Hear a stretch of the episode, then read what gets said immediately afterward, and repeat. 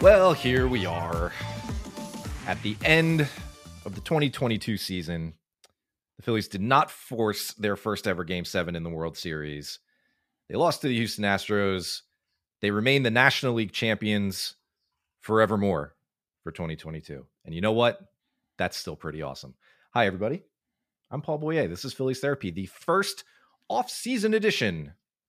Well, at least the 2022-23 off-season edition where Matt Gelb and I, Matt Gelb, the athletic, are joining you to set the stage, set the table for the feast of off-season activity that is about to befall you. There is a lot that's going to happen with this team over the winter. I know baseball just finished. We're not used to it going into the first week in November where our team's still in it and playing for something. But there we go. The time between the season ending and the fun beginning again has shortened dramatically, and we're getting right back into it. The GMs are meeting out west already. No sleep for Dave Dombrowski. Free agency, which is not typically as exciting as, say, the NBA, is opening on Thursday at 5 p.m. Eastern, where uh, agreements can officially be reached between uh, teams and players who are not already on the team. This is the uh, the the exclusive negotiating window we're in right now. Uh, the option deadline is the same day, although that's not really relevant for the Phillies anymore. We'll get into that in a minute. The contract tender deadline to set your 40 man roster, which is important as far as this team is concerned, is nine days away on November 18th. After that, there are a couple weeks to prep for the Rule 5 draft during the winter meetings. The winter meetings will be in San Diego this year. Matt, you get to go back out west to beautiful San Diego again. How about that? That's December 5th through the 7th with the Rule 5 draft on the 7th. And then later in January, we get into arbitration tendering and, and all that wonderful stuff. We'll get and we'll talk a little bit more about that as we get closer. But Matt, the offseason has begun. The Phillies have to get right back into things and, and rebuilding and retooling and reconfiguring this roster just like that after the come down from the World Series. And here we are at the outset of what should be a really interesting couple of months. This is the last time you're going to hear from me for a while. I'm not getting right back into it. well, that's good. You deserve a little break. no, I'm, I'm going to take some time off, but uh, yeah. you know, November should be a, re- a relatively quiet-ish month. You know, we've seen this in the sport. I mean, it's been trending toward more January activity, some December. That's um, true. And I fully expect that the shortstop market doesn't get resolved, you know, until until after the new year. But we'll see. Um, you're right. It is going to be a really interesting off season, and and and uh, you know, the, the, first few days this week, I was just trying to refamiliarize myself with everything um, before I do take some vacation time. But uh, I was realizing that the, the, Phillies have a fellow named Taylor Scott on the 40 man roster. Um, I was trying to go back and see all these different. Wait, they do? You know, yes, he was a waiver claim uh, with about two weeks to go in the season, a reliever. Uh, I completely missed this. I was just looking at, you know, they're at 39 right now after all the wow free agent and option decisions, and then you know you activate everyone from the, the injured list um, in your head, and that gets you to 39, and mm-hmm. there's a lot more to go. Uh, but you're right, uh, it, it's it's going to be interesting. Uh, I, I have no doubt the Phillies are going to be active, and and and they should be. I have no doubt that the Phillies will exceed the luxury tax barrier again, as they should. I think this entire offseason is about the front office now trying to capitalize on the momentum that was built in the final, you know, five ish weeks of the season. Mm-hmm. Uh, whether or not it's a fluke, whether or not we believe, you know, that was the true Phillies or whether they were overachieving then or underachieving earlier in the season, whatever, it's the front office's job now to capitalize on this momentum because there is momentum. You know, despite losing the World Series in six games to uh, an Astros team that was unquestionably better. Uh, you have some momentum, and it's time to seize it. And uh, they they have spots on the roster where they can improve. There are obvious targets, uh, and I would expect that Dave Dombrowski uh, pursues high end talent for those targets. You mentioned the the likelihood of exceeding the tax and, and all of that wonderful stuff and and that should become the new norm i think that is something we we should familiarize ourselves with but you look at what's already happened just in the couple of days since we last checked in with everybody since the World Series ended, the, the Phillies have made a couple of moves already. Um, as was probably expected, Jean Segura's option was declined and said he'll receive his buyout. That was going to be for one year and $17 million. He is currently a free agent, although there's a path toward him returning potentially. We'll, we'll see how that goes. I goes. think so. Yeah. Yeah. Uh, An Aaron, no- outside shot. Like a Yeah. 10% chance. yeah, that, that feels about right to me too. Um, Aaron Nola's option, on the other hand, was exercised. That was a club option picked up for this year, one season, $16 million. That's a no brainer. Um, and Zach Eflin, which I think we all expected when this his 2022 contract was agreed on and this option was announced, it was one year, 15 million mutual. He declined his side and he will be a free agent. I think that's more just along the lines of he's probably going to get more guaranteed money. Um, maybe not at that AAV, just probably more guaranteed money from somebody two or three years I think so. Yeah. um, which he deserved. I mean, he's a good pitcher. He came back and he proved he could work in a relief role. Probably get uh, offers as a starter. That's fine. There's is is there a chance he comes back to? I, I think there's a chance, but I, I don't know. Don't you like I, I, as much as I, Zach Eflin, the person, is someone I, respect. I have a great deal of respect for, and, and had a Mhm. you know incredible amount of respect inside the clubhouse because of what he went through and how he worked to get back. I- don't know, like how do you guarantee him two or three years? Like, can you? I mean, you just don't know. Like, and it- and it and it it's hard to admit that because Zach Eflin, when healthy and when right, is a tremendous mid rotation starter. I think he's a really valuable pitcher on your staff and, has a lot of upside. I think just the the floor, you know, the ceiling is high and the floor is low. I mean, there's so much variance in that contract, and and uh, I don't know. I'm not really sure how you can guarantee him a multi year deal, right? Yeah, I'd be a little worried about his legs holding up. I think we've we've experienced this over the last couple of years. That yes, when he's healthy, he he's absolutely a great mid rotation piece. You pencil him in as your number three, and you're feeling good about what's going on there. Um, but that's that seems like more of a case of of familiarity breeds. mm, I don't know hesitance because we've experienced all of that more than people from the outside might think. We're like a little more gun shy about that thought. Look, yes, give me the healthy Eflin all day, every day, but I, I would worry about the legs a little bit. So we'll see I how think that he's goes. gonna have a. I think he's gonna have a pretty decent market. I've actually been I kind of think so, surprised by like the national predictions about like you know what he might get. Uh, I've seen like three years and thirty nine million. Like I, I, I- would be really surprised if he gets that, but maybe he Hmm. does. I don't know. Yeah, that that would be great for him. I, I don't think the Phillies give him that, like we're saying, but yeah, th- that's why he declined his side of the option. He's going to get more than 15 million guaranteed, however it ends up shaking out. And I think maybe in the back of his mind, given his injuries, getting more guaranteed money is probably uh, Yeah, right. that option was written in. It was never going to get exercised by Yeah. either side. Yeah. Uh, beyond that, beyond the the free agents that that um, just were were optioned or had their options declined, we also have the likes of, and this joins the group that was released earlier in the year that includes Didi Gregorius, et cetera, et cetera. Uh, Chris Devenski, he of the the two appearance fame at the end of the season. Kyle Gibson is a free agent now, as well as Brad Hand. Uh, Corey Knebel is officially a free agent, as well as trade deadline acquisitions David Robertson and Noah Syndergaard, who is not eligible for the qualifying offer. Not that any of those others would get it anyway, so don't expect don't expect the, the Phillies to tender a, a QO to anybody uh, among that group. It is unlikely to me that any of them return. Maybe there's a chance at Syndergaard. I don't really know what his market looks like. Um, I Uh, liked him on the the best team, but- guy out of that group, the guy with the best chances of return, uh, is Robertson. You know, good. I'm happy to hear you say that. I, I'm I'm continuing to hold out for. I mean, I guess he kind of had his redemption moment in the World Series, and that was nice. I I, I still feel like the Robertson story with the Phillies is is a bit incomplete. I feel like he's better than he's shown in his time here, and I just I want him to have that. I want him to show everybody like, yes, I am better. I'm I'm better than this. So that would be cool. Uh, and finally, another big money figure thing happening later in the offseason is arbitration. Yay, get used to that word. We start with Jose Alvarado, who um, is projected by MLB trade rumors to make just a little bit north of $3 million, somewhere in there. And these projections are unofficial, of course, but they usually give you a good idea of what the player's market looks like. You have Sam Coonrod. Remember him? Uh, he may not be tendered. Not really He's sure what's yeah, not really sure what's happening with him, but he's projected to make just under a million dollars. Seranthony Dominguez, you know he's going to be back. He's pegged for about two million. Rhys Hoskins, uh, brace yourselves for this number uh, in his his pending free agent year. I, am fine with this because I, I, I know this is how baseball works and and what guys typically get paid in their final year of arbitration approaching free agency. But this may cause a little bit of sticker shock to some of you, especially those of you who harbor a bit of a grudge toward Rhys for your reasons.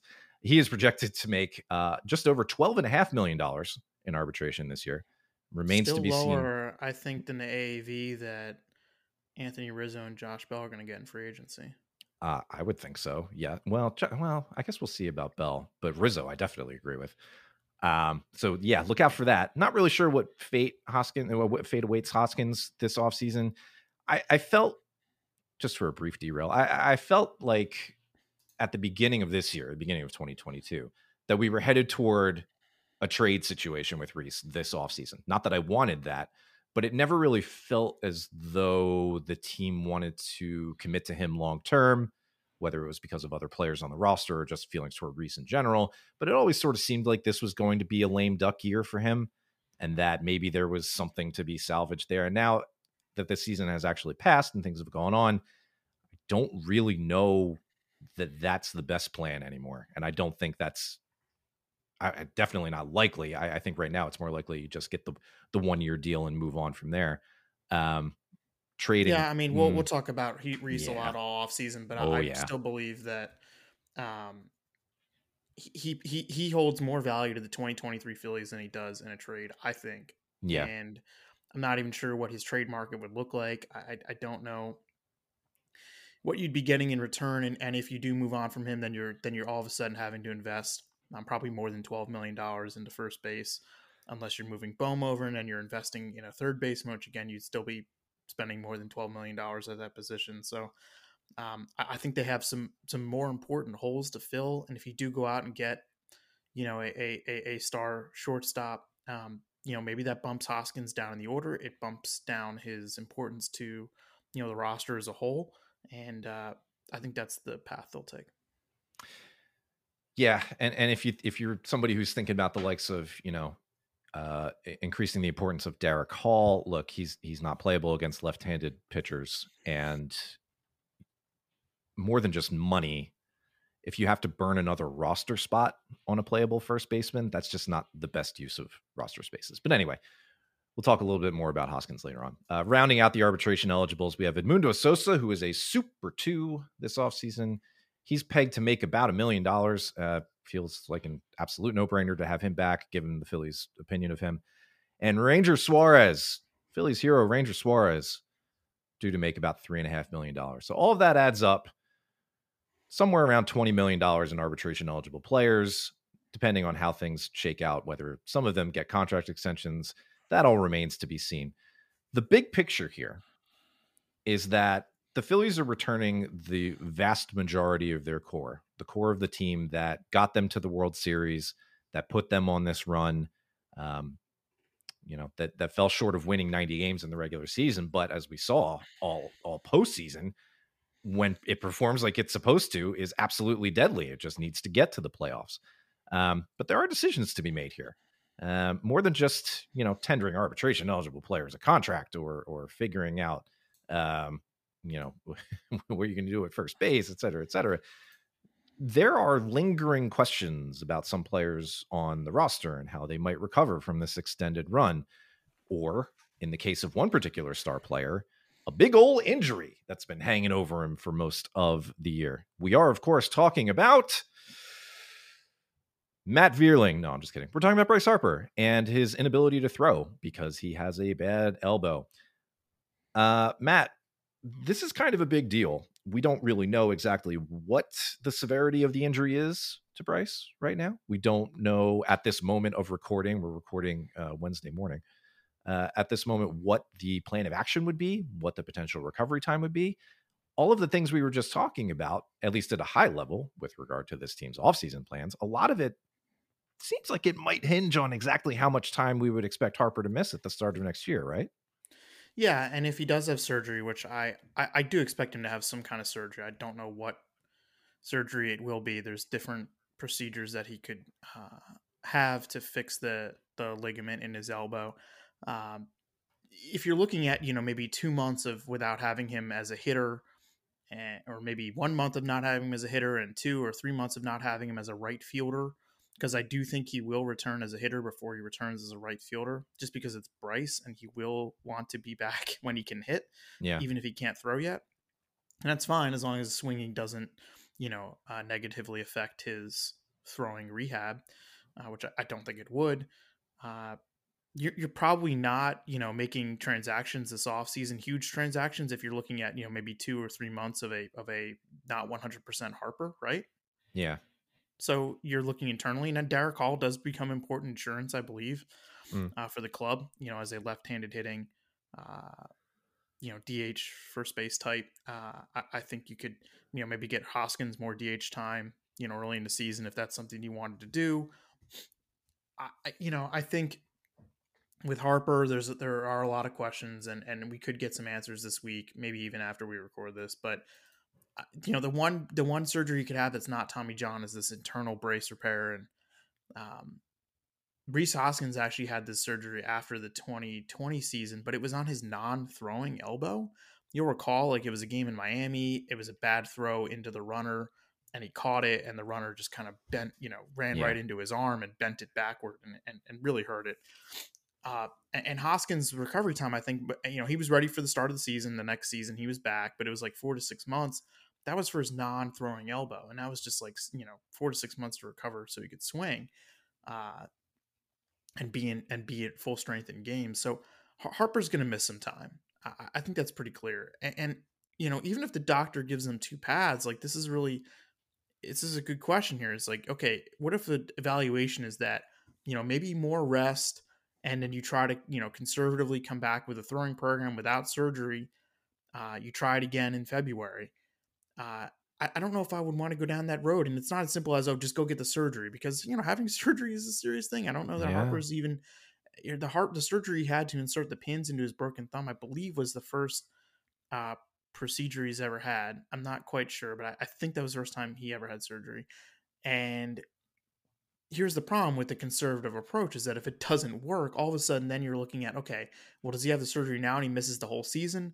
or does he have this you know does he wait to have the surgery until after the 2023 season and he's a DH again for all of next season mm-hmm. you don't mm-hmm. want either one of those scenarios i mean almost certainly you're going to want you know to address it right now and and that probably means some sort of surgery i mean he um, I, I, think he had a, a rather uh, solid tear of his of, of, a ligament in his arm uh, at his elbow, excuse me, and uh, you know I, I, understand the conservative approach with which they had last year made total sense um, you know, it, it, made sense. I mean, look, if they yeah, didn't have yeah. Harper at the end, they weren't going to get to the World Series. Exactly. So everybody wins, and and is he getting a month, you know, later start to to the rehab process for the elbow now? Yeah, he is. But I think the Phillies would have traded that uh, a uh, hundred times out of a hundred because it meant that they won the National League pennant. Yep. And uh, they're probably going to be without him, you know, for part of the 2023 season. And you mentioned other players. I mean, you know, there's always you want to avoid this hangover effect of a long season.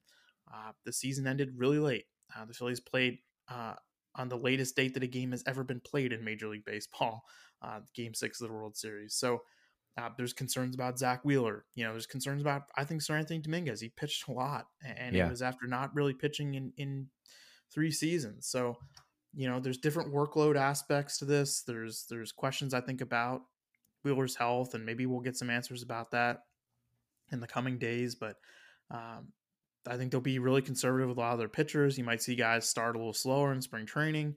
Uh, it, it's just things you got to think about after the kind of season they had, and it's all good things because they went deep into the playoffs. But oh yeah, these are things that they have to factor in. It's like you know already you know, and we'll talk about Andrew Painter and Mick Abel and Griff McGarry. Like you're already looking at those guys as factoring into the bigs in 2023, but you know, those guys aren't going to pitch a full season most likely, even though that Painter got up there. They really pushed both Painter and Abel. Uh, but if you're already going to be managing their innings and now you're thinking about maybe having to manage some of your other pitchers' innings, this does make, I think, acquiring another starting pitcher or two uh, or a swingman type that can begin the season in the rotation, move to the bullpen, etc. Uh, I think all this is is really important uh, to consider this offseason. Yeah, we, we were talking about all the money that's going to you know come off the books, so to speak, and how it, it's just going to get shuffled in, in some different ways at the outset here. But they, they are going to be well under what they spent last year to start. the importance of that is not just feeling as though you can say, all right, hey, Trea Turner, here's $30 million. Or hey, Xander Bogaerts, here's, here's, you know, 20, $30 million, whatever it is, one of those star guys. And it does seem as though the Phillies are going to pursue one of those guys, whether it's Turner, whether it's Bogaerts, whether it's Correa, whether it's Swanson, somebody, you know, with with some clout and cachet. I think that's the expectation right now. But that's not the only thing about this offseason.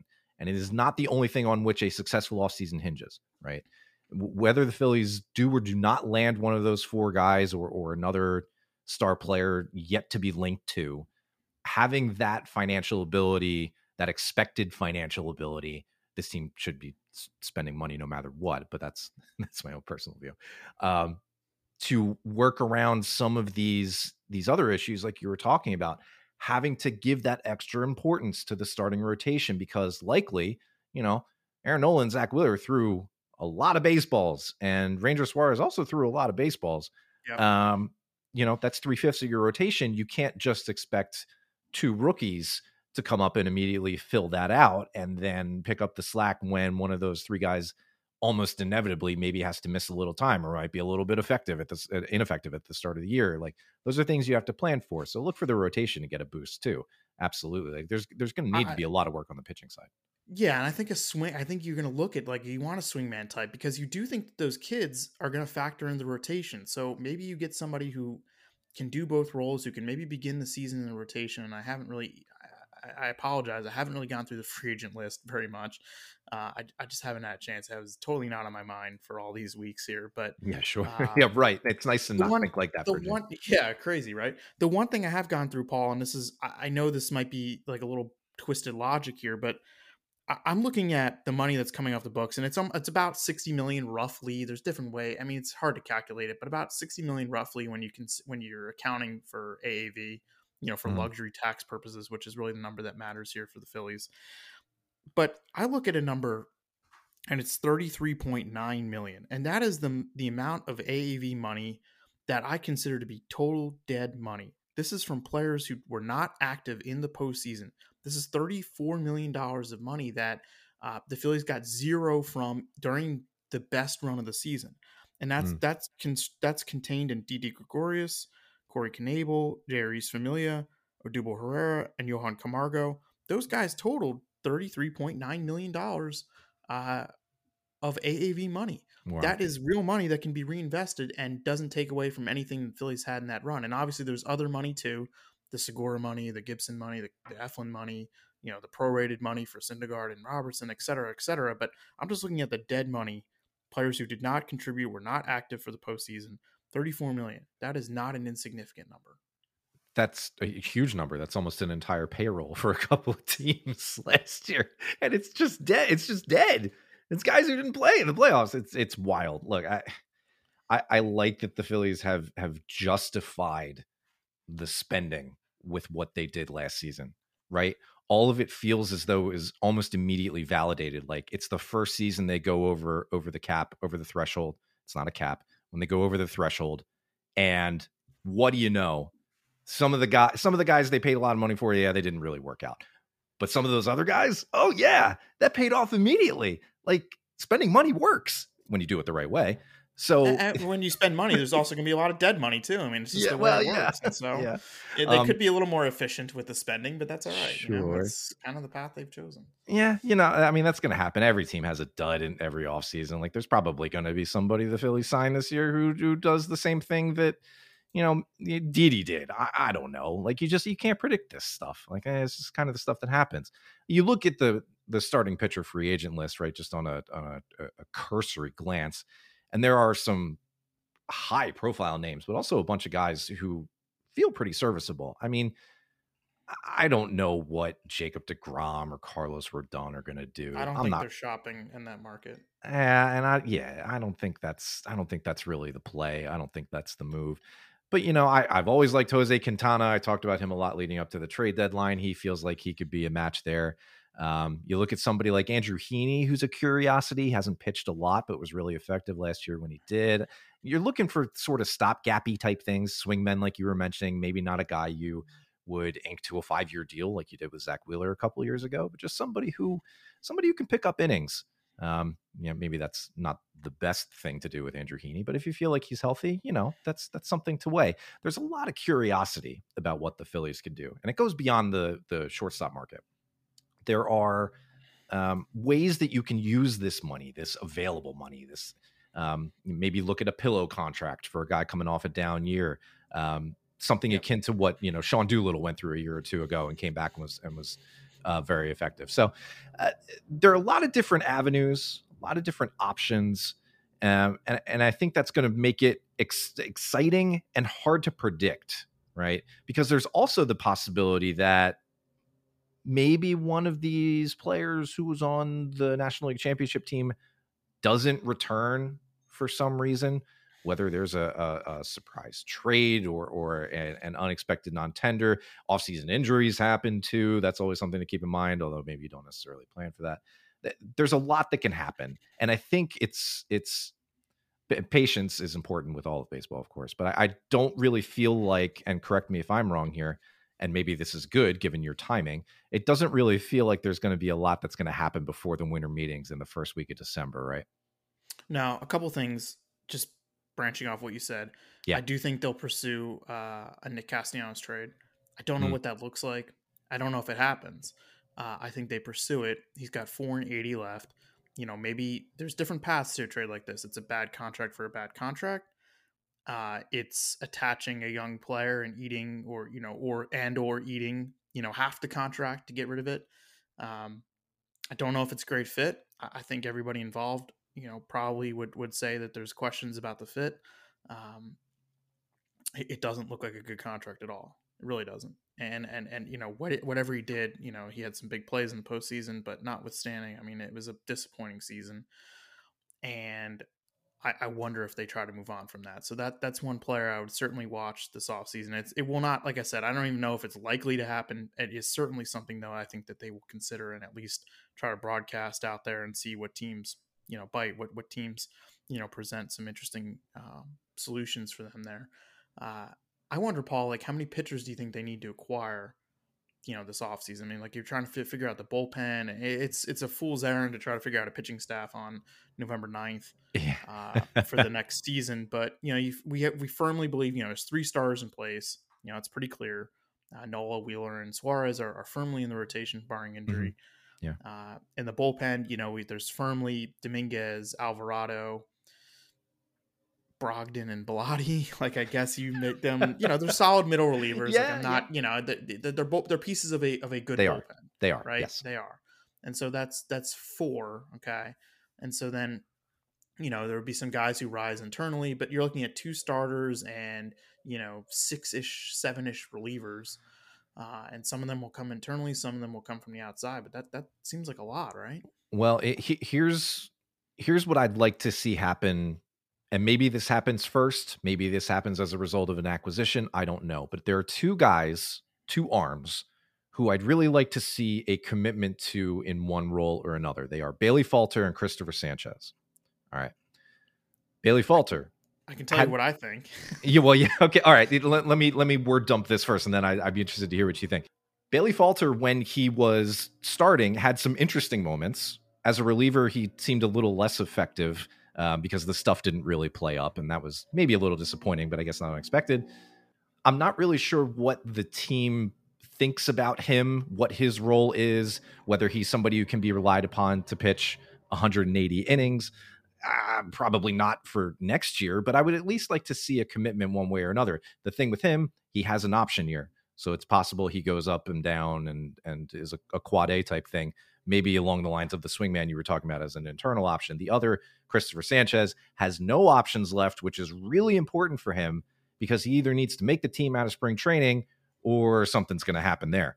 And I don't really know what this team thinks about Chris Sanchez. I mean, we we we've heard for a couple years now that they think highly of the guy, right? That they think that he is a, a valuable arm that can pitch some meaningful innings, but we've seen him in both roles and very sporadically. He hasn't seemed to be trusted in real high leverage spots. He hasn't been a, a, starter consistently at any point in the major league level. I don't really know what the deal is here, but if he's a starter, maybe you have him in the rotation to start the year and pick up for a little bit of slack if some of the other guys are slow to return or you need to manage the rookie innings. With that, I'd like to segue to you and and what you think might happen with those two guys and anybody else who might be a, a contender for the rotation, maybe Michael Plassmeyer or somebody like that. I think Bailey Falter starts the year in the rotation, and I think, okay. as you alluded to, like maybe he goes up and down. Maybe he is that swingman type who goes into a reliever role later in the year. Maybe when you know one of the kids comes up, and I think Chris Sanchez begins the year in their bullpen as a middle reliever. I think okay. Sanchez will be become a full time reliever in 2023. I think they like the idea of him back there a lot, okay. and I think they're going to fully commit to that role and I Good. see both of them factoring into 23. I do. I think um, they're the kind of depth that that uh, um, a, a, good team needs. I, Chris Sanchez is out of options, um, and so now it's time to kind of you know it's time to make a decision here um, because he can't he can't be going back and forth uh, in between roles and between the minors. Like he's out of options. Uh, he he will have to be on the big league team or else. And I think it's as a reliever. I think that's his best path, and I think they like him there. Well, good. I mean, as long as it seems like they are shaping up to finally making a commitment there, I think that's really all I want, and then we'll we'll see how they handle it from there. So I was looking at the 40 man roster, Paul, and they're at 39 right now. And I just wrote down in my paper here, and apologies to all these guys that I'm going to list off. I, have got eight guys I would take off right now today. Eight. I can take okay. off right now. Okay. I've got uh we mentioned Coonrod. He he's a non-tender, I think, in my opinion. Yeah. Maybe they bring him back on a minor league deal, but I think he's off the 40. Uh, the other guys I'm going to list off are that I would take off today are Mark Appel, Vinny mm-hmm. Nittoli, mm-hmm. uh, Kent Emanuel, yep. Taylor Scott, who does is on the 40 man roster. He does right. exist.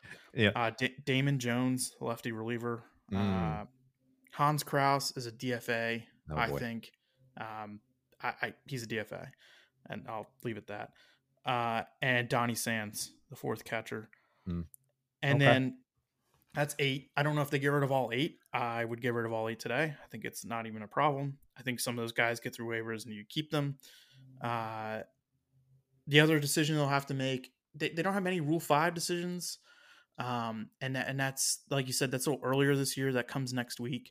Johan Rojas gets on the forty. Obviously, you know had yep. a good had a good AFL. Still a lot of questions about the hit tool, but I do believe that the rule changes in the sport uh, will greatly benefit a player like Johan Rojas.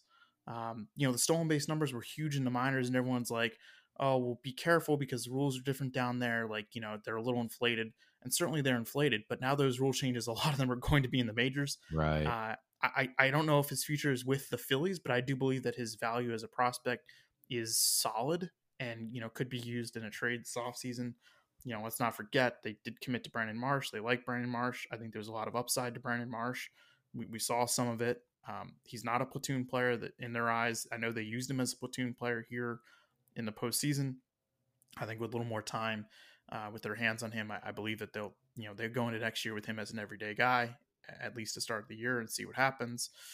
Uh, the one interesting 40 man decision I think they're going to have to make is, uh, and, and, I've actually heard some feedback from some people who saw him in the AFL, is uh, De La Cruz the outfielder, Carlos, Carlos. De La Cruz. Yeah, big yeah, guy, yeah. a lot of strikeouts, a lot of power. Uh, the question is like you're not going to have both him and Jhailyn Ortiz on the 40 man roster. They're very similar types, right? So I think they have to make a decision there. It's whether they keep Ortiz on the 40 or whether they go to De La Cruz and take Ortiz off the 40. I don't think you can, as a contending team, and the 40 man spots are very uh, very coveted and very much at a premium. I don't think you can carry both of them. So they'll have to make a decision there. I have heard from other people that if they do not put De La Cruz in the roster, he will get Rule 5. And that stuns me. I don't know if that'll actually wow. happen, but he, you know, there's intriguing things about him. Uh, I, I, I don't be, I don't necessarily believe in that. I don't know that he gets picked. Really raw, a lot of strikeouts, a lot of strikeouts. But he's a big dude who's kind of interesting. So I don't know. I, we're getting in the roster weeds now. I haven't done this in a long time now because yeah, I've had so much bigger things to worry about. But I, I, heard that a guy like Francisco Morales had a really nice AFL. Mm. Um, you know, more strikes. He's a guy who could factor in the bullpen picture in 2023 for sure. That's good. No question.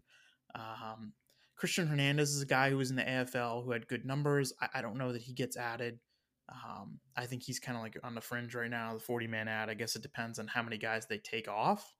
Um, so you know, there there's there's little roster things that'll happen in the next few weeks. Um, nothing rather too you know rather significant, but you'll start to see you know how they evaluate some of the fringe of the roster. I'm sure you'll see them make a waiver claim or two. That's what they do. Um, Sam Fuld gets to have like two or three spots in the 40 that he has control of, and Dombrowski has a lot of the, the other control, which is, you know, that's fine. It's Dave's thing. Um, but are those names that I mentioned taken off? Is there any that you got, you're, you're really angry about me taking off?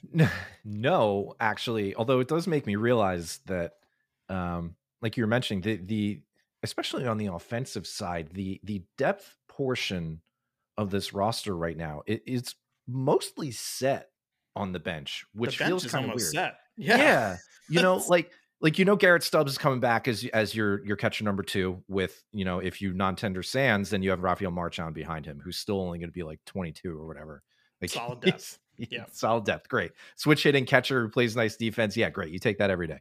Um, Edmundo Sosa is going to be back. He's only going to make about a million dollars or whatever. That's perfect utility money. Plays anywhere on the infield people like him. He seemed like he was great in the clubhouse. Yeah, A plus. Yeah. Keep him around. Uh, Matt Vierling is probably going to be around as your, you know, Swiss Army knife outfielder, maybe second baseman or third baseman if things go yeah. weird, um, which is great. Then things get a little bit questionable. I think then you think about whether, you know, do you carry uh, Darick Hall as a left handed power bat, given you cover the infield and outfield with Sosa and Vierling? Do you cover with does Yairo Munoz come back? He's out of options, so maybe not. Oh, I would have like, took. Can I put? I should have put him on my forty man remove. Well, there you, know, you go. The kind of guy. He's the kind of guy you take off and then try to resign to a minor league contract again. But yeah, he's yeah. there. You go. That's a ninth guy. Munoz yeah. should be also off the forty man today. Yes. So I mean, th- there are options there, and then one lingering thing, and this this might be taking a bit of a sad turn, but it it is worth asking. He's entering his final guaranteed contract year, making a little over eight million dollars. Scott Kingery. Um, look, th- this is this is not a great story right now, and it's it's sad what what has happened thankfully he has his health and all of that. That's wonderful. But right now, he hasn't been a factor in this team's plans at all. Is the plan just to have him as AAA depth again? Is there a thought that maybe he's recovered enough to seek more, you know, some kind of major league role with another team and they cut him? What have you heard anything about Scott Kingery and, and what the deal might be with him for this offseason and 2023? No idea. But what I think you do is you bring him to spring training and you have him compete for a bench spot. And maybe another team uh, sees something in him. Maybe he has a good spring and he makes the team. But you look at that last bench spot, like let's just assume it's Stubbs, Sosa, mm-hmm. and Vierling are three spots.